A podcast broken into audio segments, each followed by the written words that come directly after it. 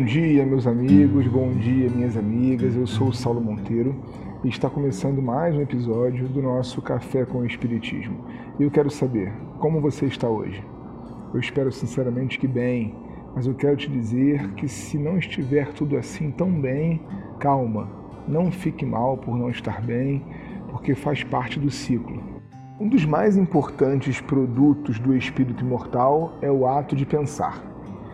Para a doutrina espírita, o pensamento é um dos atributos dos filhos e filhas de Deus. E é através dele que nós construímos, nos movemos, progredimos até.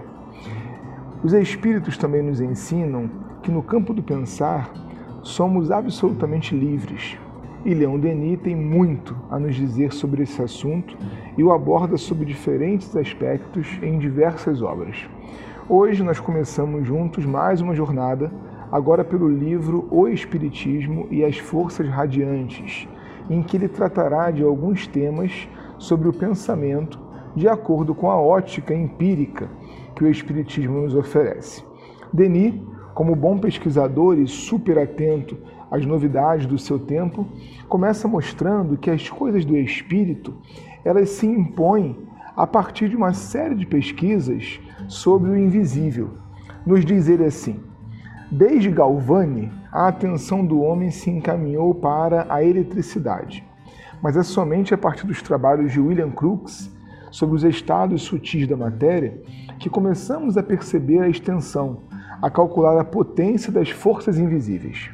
Sabe-se que as experiências desse ilustre sábio com os médiums Home e Florence Cook foram um ponto inicial de grandes descobertas que se sucederam e revolucionaram a física.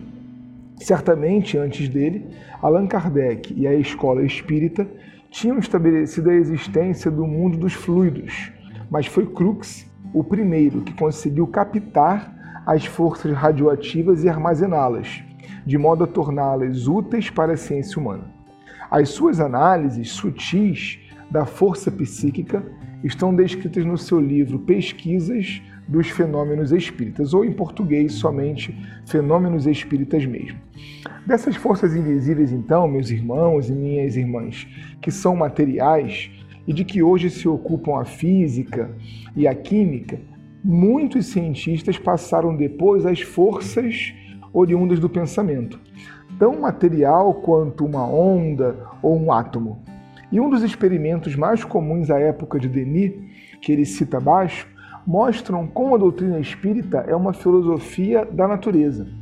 É preciso sabermos que em Espiritismo não há espaço para crença, mas para certezas.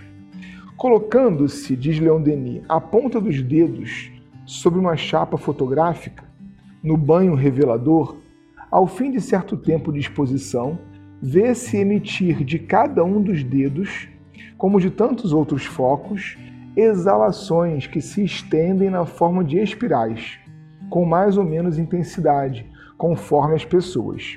Em geral, o resultado é fraco, mas fazendo intervir a vontade, com a força do pensamento, sob o impulso da alma, de um apelo ou de uma prece, as radiações aumentam e se transformam numa forte corrente que cobre toda a placa e toma uma direção retilínea. Não digamos então eu acredito, mas sim eu sei. Uma vez que nosso corpo de doutrina está baseado em dados conferíveis, comparáveis, possíveis de cruzamentos, de questionamentos e de conclusões. Nesse campo de estudo, o mais importante dos produtos, a meu ver, é a transmissão alma a alma das ideias, dos pensamentos, sempre, é claro, carregados de sentimentos. É que ainda nos ensina Denis sobre isso. É, sobretudo, em nós mesmos que é preciso estudar a união íntima da força e do espírito.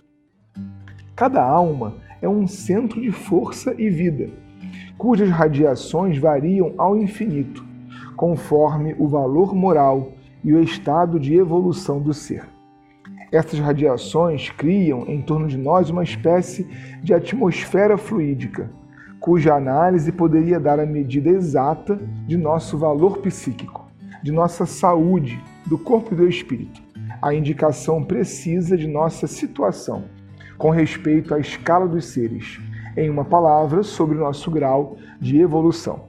Essa nova lei, vocês devem ter percebido já, que o Espiritismo comunica, a lei dos fluidos e a transmissão do pensamento por ele, Kardec diria que o pensamento é transmitido pelo fluido, assim como o som é pelo ar, nós temos um sem número de consequências.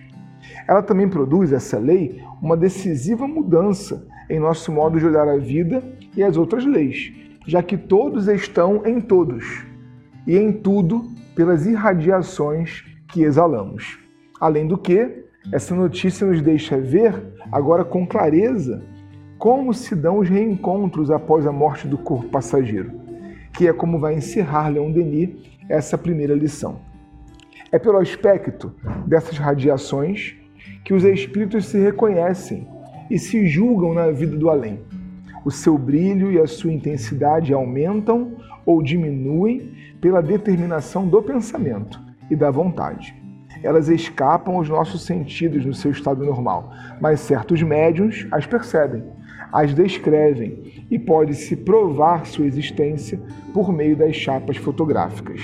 Deus é a fonte da vida e se manifesta a vida pelo movimento.